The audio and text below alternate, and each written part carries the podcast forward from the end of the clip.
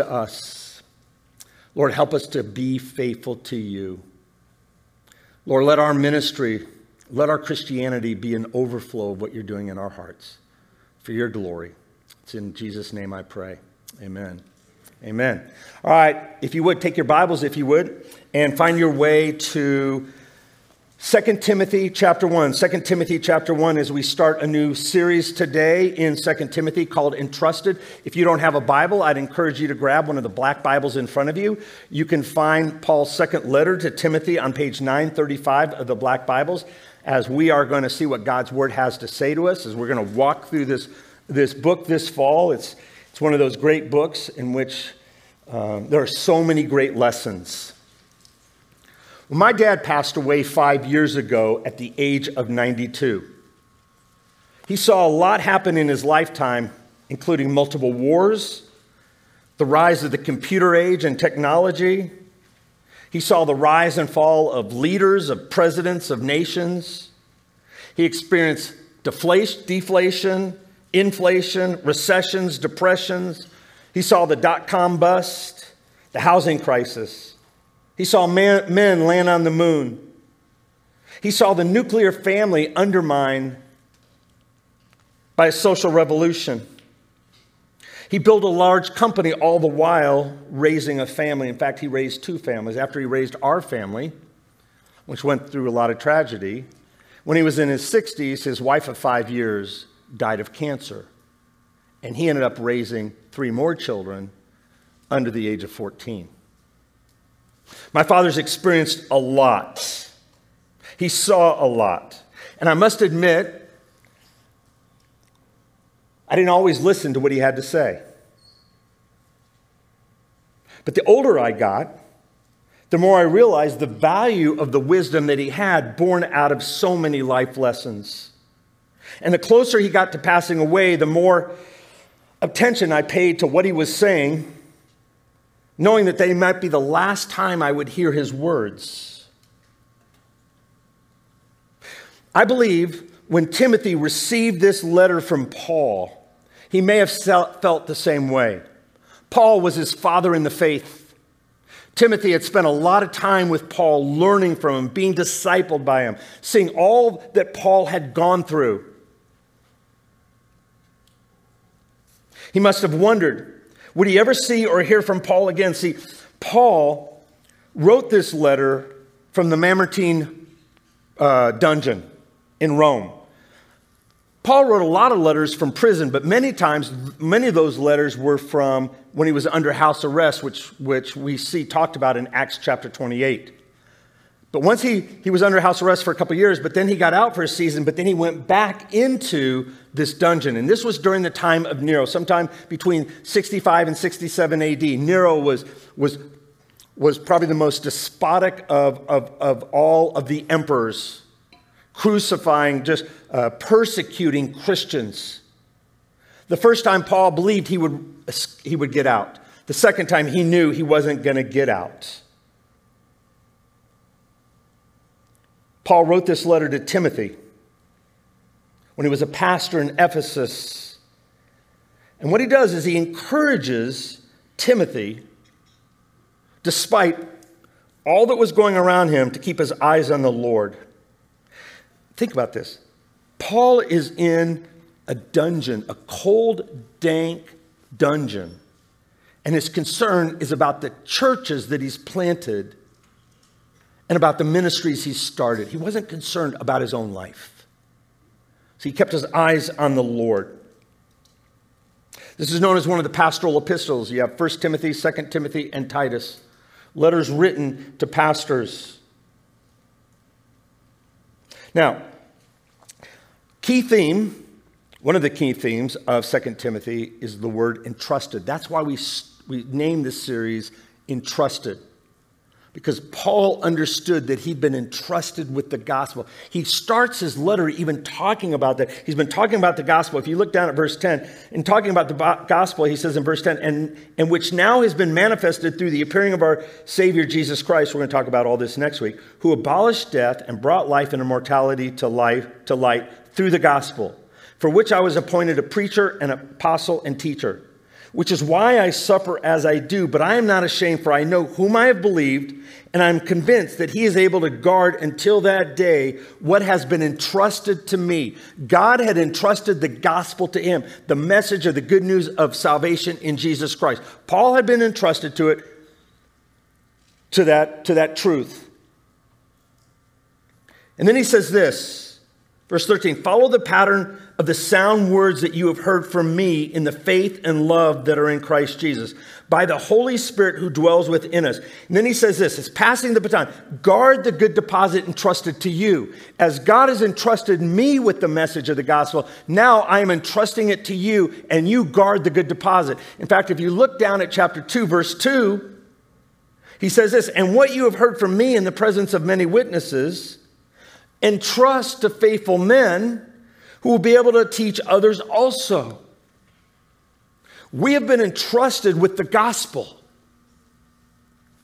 We've been given a gift. And so these are Paul's last words to Timothy. And it's a reminder that you've been entrusted with the gospel. Be faithful with it. He's calling us to be faithful with the gospel. So, Paul opens the letter with an encouragement. In fact, the big idea of the message is this today. If you're in Christ, you have reason to be encouraged. If you're in Christ, and I pray that you are in Christ, you have reason to be encouraged. Let's read, starting in verse 1. Follow along if you would. Paul, an apostle of Christ Jesus by the will of God, according to the promise of the life that is in Christ Jesus to Timothy, my beloved child, grace, mercy, and peace from God the Father and Christ Jesus our Lord. I thank God, whom I serve, as did my ancestors, with a clear conscience, as I remember you constantly in my prayers, night and day. As I remember your tears, I long to see you that I may be filled with joy. I'm reminded of your sincere faith, a faith that dwelt first in your grandmother Lois and your mother, uh, your mother Eunice, and now I am sure dwells in you as well. For this reason, I remind you to fan into flame the gift of God which is in you through the laying on of my hands. For God gave us a spirit not of fear, but of power and love and self control. If you're in Christ, you have reasons to be encouraged. Let me give you three. First, you are loved by God. You are loved by God. Now, if you look at verse 1, it says, Paul, an apostle of Christ Jesus. Now, we know that Paul and Timothy were very close. I mean, it, it would be like me writing to Brody and say, Brody, this is Bill, I'm your pastor. It's like, what? I know that. Paul would have, Timothy would have thought the same thing. So, why does he introduce himself this way? Well, I believe it's because he's passing the baton, he's bestowing um, he's bestowing authority to Timothy. And so it was the benefit, not for Timothy, but for those who'd want to know by what authority Timothy was acting. So, what does apostle mean? It's to be sent, it's one who's sent, it's a messenger. But also, we know in the first century, an apostle was somebody that had been with Jesus.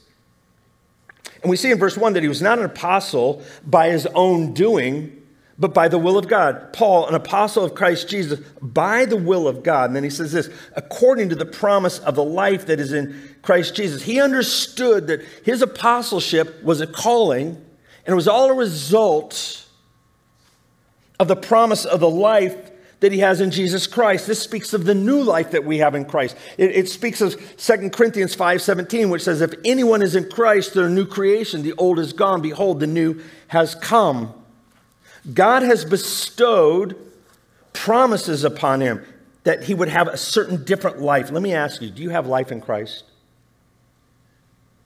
Do you have eternal life in Christ because you've turned from your sin and you put your faith and trust in the life, death, burial, resurrection of Jesus? If you haven't, I pray that by the end of the day today, you will have. That you'll know that you know without a doubt that you're in Christ that you have assurance of eternal life. Now, I said, be encouraged because God loves you. Where's that in the passage? Well, if you have life in Christ, It's because God does love you. In fact, we know that from Romans chapter 5, verse 8. Look what it says. But God shows his love for us in that while we were still sinners, Christ died for us. Christ died 2,000 years ago. Most of you weren't born, if I'm not mistaken. But Christ died for your sins. Why? It was an act of love. He loves you. He sent his son Jesus Christ to die for you. John 3:16 makes that very clear. For God so loved the world that he gave his only son that whoever should believe in him should not perish but have eternal life. And we know that if we have the love of God in us, because he's bestowed his love upon us, there is nothing that can separate us from his love. If you were here last week, you, you, hear, you heard uh, one of our elders, Eric Tooker, preach from Romans chapter 8. Let me just put up what part of the verse that he preached. It says, No, in all these things we're more than conquerors through him who loved us. For I'm sure that neither death nor life, nor angels nor rulers, nor things present nor things to come, nor powers nor height nor depth, nor anything else in all creation will be able to separate us from the love of God in Christ Jesus our Lord. Listen, be encouraged. God loves you. Paul is writing to Timothy to remind him that God loves him. So when you read this, be reminded that God loves you. Now look at verse 2. Paul points Timothy some, to some evidences of God's love. He says to Timothy, my beloved child, grace, mercy, and peace from God the Father and Christ Jesus our Lord. See, some of the some of the resources and some of the evidences of God's love is first off grace. What is grace? It's God's unmerited favor. It's receiving we don't, what we don't deserve. See, we know that we deserve death. The wages of sin is death. But the free gift of God is eternal life in Jesus Christ. And, and when God gives us eternal life, it's a grace gift. We did nothing to deserve it. In fact, some of you may know of an, an acronym for, for grace. It's God's riches at Christ's expense. We've been given God's grace. Ephesians 2 8 9 reminds us that we are saved by grace through faith and not of ourselves. It is the gift of God, lest anyone should boast. It's a grace gift. And the fact is, if I mess up, if I fall, if I make a bad choice, if I sin, and I will, I'm not out. Why? Because there's nothing I did to earn my salvation, there's nothing I can do to lose my salvation. I have God's grace. J.D. Greear, who's a pastor in North Carolina, Summit Church, has written a number of great books, but one of them is called The Gospel, and I love this. I've been, been reading this. We're going to have our staff and, and leadership meet it. Our small group is going to read it. But, but J.D. saw himself as somewhat of a legalist. And I think we all have a little bit of a Pharisee in us in some ways or not. We, we, we live for performance. And, and, and he's a, he realized that he needed to change that, so he started praying a prayer. And the first part of this prayer says this let me put it up.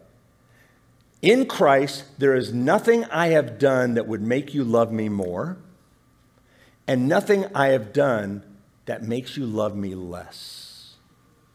You know what that means? We can rest in God's love.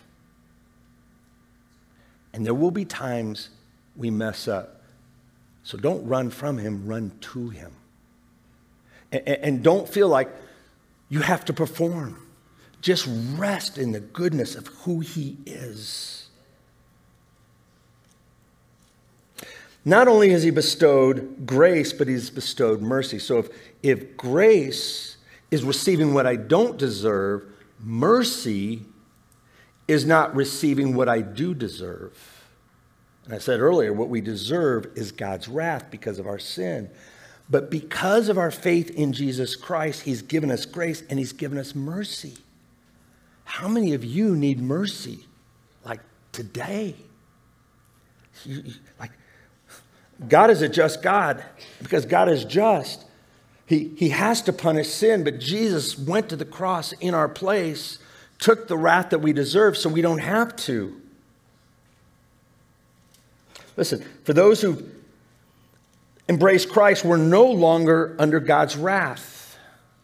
But God grants us mercy, He grants us grace. Be encouraged. But also, He gives us peace. True peace, lasting peace. Romans 5:1 says, Therefore, since we have been justified by faith, we are considered just before God because of our faith in Him, in Jesus. We have peace with God through our Lord Jesus Christ. See, before our faith in Christ, we're at enmity with God. Like, there is no peace. But in Christ, we have true peace. It's a great verse, it's an important verse. So, if you're in Christ, you have this promise God loves you. Don't ever forget that. Live and wake up every morning being reminded that God loves you. Let that, let that truth be the thing that, that drives how you live, how you love. All right. Not only are you loved by God, but secondly, you're loved by your family. You're loved by your family. Look again at verse 2. He says to Timothy, my beloved child. Not only was Paul reminding uh, Timothy of God's love for him, but of his faith family's love for him. See, the minute you receive Jesus as Lord and Savior, you now have a new nature, you have a new family. You belong to the family of God.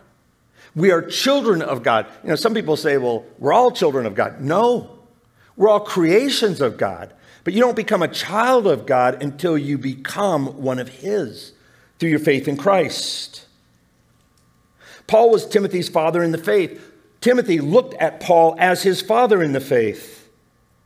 He spent time with him, he poured into him, he discipled him. Listen to what, what Paul says about Timothy in Philippians chapter 2. He says, he's speaking to the church in Philippi. He says, I hope in the Lord Jesus to send Timothy to you soon, so that I too may be cheered by the news of you. For I have no one like him, he stood out, who will be generally concerned for your welfare. For they all seek their own interests, not those of Jesus Christ. But we know Timothy wasn't concerned about his welfare, he was just concerned about the message that had been entrusted to him. He says, But you know Timothy's proven worth, how as a son with a father, he has served with me in the gospel. They had this close relationship. So he reminds Timothy that he loved him, that his church family loved him. Now, why was this so important? Because at this point, Timothy's been a pastor for many years. And he's feeling the weight of it. And, and, and, and Ephesus was a, was a tough place to be a pastor. And maybe he's feeling alone. He's feeling distant. Some of you, maybe some of you students, feeling alone, feeling distant. But you have a family. You have a church family. A church family that loves you, wants to connect with you. And so if you don't feel connected, let us know. We want to connect you. We, want to, we, we don't want you to feel separate and apart. Paul's reminding Timothy that he is part of a family that loves and prays for him. Look, look at verse 3. He says, I thank God whom I serve, as did my ancestors, with a clear conscience, as I remember you constantly in my prayers day and night. We're a church that will be praying for you. Every time we get your prayer request, we're very intentional to pray. Now, I was thinking about some ways that if you feel disconnected, to get connected. Because we're we try to be intentional with that. One of the reasons we have coffee and donuts in the fellowship hall is not to make Dennis more money. It's we want to have a place of fellowship where, where you can get to know people. And I love our young adults that are in there meeting people. And I love just so many, so many of you that are just gracious. I mean, some of you like are the mayor of the fellowship hall and, and always introducing people to people. I love that. And uh, I won't mention anybody, Sherry. Um, but joining a small group, what a great way to get connected. Or joining our young adults ministry or uh, our youth group. I know this is a shameless plug, but next week we have Next Step. That's for people that wanting to get plugged into the church. It's after the second service. In the upper room, we have lunch, we have childcare. You just have to register. You can go online and do that. We want to connect to you. We want to pray for you. And that's why when we, we, we talked about filling out a Connect card or, or hitting the QR card, put your prayer request. We want to pray for you. We want to know how we can either celebrate with you or pray for you. Paul misses Timothy, and we see that in verse 4. He says, I remember your tears. I long to see you that I might be filled with joy. Now, we don't know the exact the, the, the genesis of those tears, but like when you leave somebody that you love, there's tears. If you look at the end of Acts 20, when Paul leaves Miletus, he's been meeting with the elders from Ephesus, you know, says he fell on the necks of those, and there's just this, this beautiful picture of, of, of a family of love, and they just miss him. Maybe those were the tears. Maybe there was tears over just anguishing over souls, or maybe they were going through some suffering, whatever it was. Paul says, I remember your tears and I long to see you that I may be filled with joy. Listen, there's joy when you come together with Christ's family. I mean, Pam and I had a great week a week ago up in Park City. We loved it. We had a lot of fun. We flew back on Sunday, but I'm telling you, we missed our church. We, we were so happy to get back. I mean, the temperature was a little nicer up there, but but still, it's not the same. We'd rather be with our family. So be encouraged. You're loved by God, you're loved by your family. But third, you have the gift of God. You have the gift of God. Look at verse 5. He says, I am reminded of your sincere faith, a faith that dwelt first in your grandmother Lois and your mother Eunice, and now I'm sure dwells in you as well. And he reminds he reminds Timothy of the legacy of faith he's a part of. Now, we know that Timothy was pretty crushed at this point. We don't know what it was. But what's Timothy, what's Paul doing for Timothy? He's refocusing him on the Lord. See, so often we can be overwhelmed with what's going on in our own world. And, and, and, and we, we stop thinking about what Christ has done for us. And, and so he goes, I want to remind you of the faith of your grandmother and your mother that's now passed on to you. And we know that it was a sincere faith. That, that, that word sincere, it means without hypocrisy. There was no pretense. It was a word meaning it's validated or certified. It was used in the markets. They would, because sometimes, you know, they, they would sell pot, not like pot they sell today medical. These, these were just pots. And if a pot broke, that was a lot of money. So what they would do is sometimes they would take wax and they would kind of put it back together and then paint over it and then put it up. But what they would have is inspectors come by and look at it in the, in the, in the uh, light. And if they could see a line, they would say, this is, this is not sincere. This is, this is, but if it was good, they would say, it's sincere, it's without wax. That's the word here. He says, I see your sincere faith. Timothy's faith was genuine, but sometimes we need to be reminded our faith in the gospel. Some of you today may just need to be reminded of your faith. Go back to the time where, by faith, you trusted in Jesus. You turned from your sin. God gave you a new heart, He gave you a new nature. Sometimes we could just, it could be business. It could be the praise of men, whatever it is that, and you just need to hear a message of the fact that you've got this faith and you need to, you need to get back in a right focus on the Lord. And, and you know, what I was thinking about this is the importance of parents and grandparents creating a legacy of faith in your families. Some of you are really good at this. One of the reasons we provide you every week through our children's ministry daily devotions for your children is because we want you to be pouring into your children. We aren't responsible for that. We want to come alongside and help you with that. Take what they're providing you in children's ministry and just talk about that with your kids. Develop a legacy of faith. See, at times we need to be encouraged, and at times others need to be encouraged. Let me put up second. Uh, let me put up Hebrews chapter ten. It says, Let us consider how to stir up one another to love and good works. It's a good reminder. Let's consider how to stir up one another, not neglecting the, to meet together as is the habit of some, but encouraging one another, one another, and all the more as you see the day, the day of the Lord drawing near. Sometimes you need to be stirred up, sometimes others need to be stirred up. You're being here, you're being in community with others, you're going to small, you're helping to stir up others. Tim's faith had been, T- Tim, my buddy Tim. Timothy's faith had been running cold. We're kind of tight. I've been reading a lot about him for the last couple of weeks. Maybe he's overwhelmed with the pressures of life. Maybe he's just forgotten about Jesus' sacrifice for him. So Paul gives him a reminder in verse 6.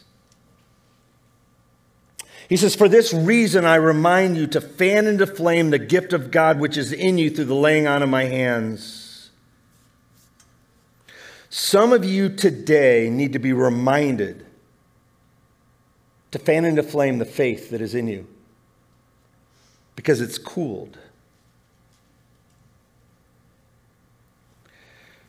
There's not a whole lot of fire, maybe like there was.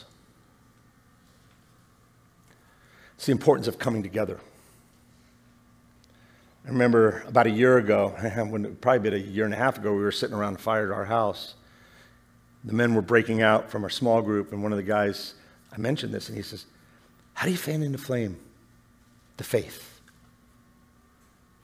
And I pointed him to Psalm 63 and to Psalm 42 as a deer pants for flowing streams of water, so my soul pants for you. I provide him with some things to read. And in fact, that just he's there with us. This is a way to, to get fired up. And the fact is, sometimes you just don't feel like it. I read a great article by Desiring God this week. Scott Hubbard says, Just not feeling it? How routine awakens devotion. And sometimes we feel like, oh, I got to read my Bible, and it feels, it feels like I'm a Pharisee because I'm not feeling it, or like I just feel like I'm being legalistic. I get that. But sometimes routine can awaken your devotion because you may read something, maybe in Psalms, that just the Holy Spirit uses to turn you back around. And Paul is encouraging Timothy to look up. He's a faithful friend. And we need faithful friends. We need people to, to stir us up. Notice what he says I remind you to fan into flame the gift of God which is in you through the laying on of my hands. That word gift, it's charisma. It's this gift. The gift he's been giving is salvation. It's something that, and, and we know that it was, wasn't bestowed through the laying on of hands, but it would have been just a confirmation of what God has already done in him. Now, don't raise your hand, but how many of you would honestly admit that your, your faith isn't really where it should be right now? Stir it up, fan it into flame. Kind of like with a fire, you know, when you start spreading the logs out, it just is going to go out, but get back together. And, and, and again, I'm, that's one of the reasons why small group ministry in our church is such an important piece. Because you're not out there alone where the embers are just starting to die. You have, you have women that are coming alongside and they're pointing you back to the Lord. You have men coming alongside you as men, pointing you back to the Lord, stirring it up, fanning into flame. Now, it may take some effort, but it's worth it. Now, here's the thing Fear may be, have been a cause of Peter's cool, of, of Timothy's cooling down. How do I know that? Well, look at verse 7. You see the word for, it's a conjunction. For God gave us a spirit not of fear, but of power and love and of sound mind.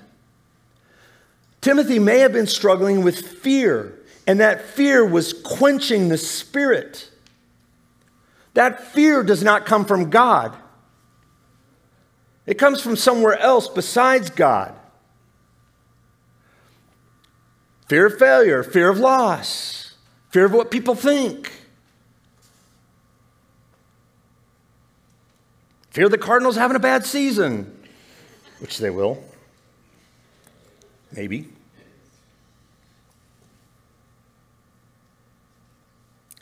How many of you have struggled with fear? Know this it's not from God. So if God didn't give you fear, what did God give you? Well, notice what it says. For God gave us a spirit not of fear, but of power and love and a sound mind. God gave you power.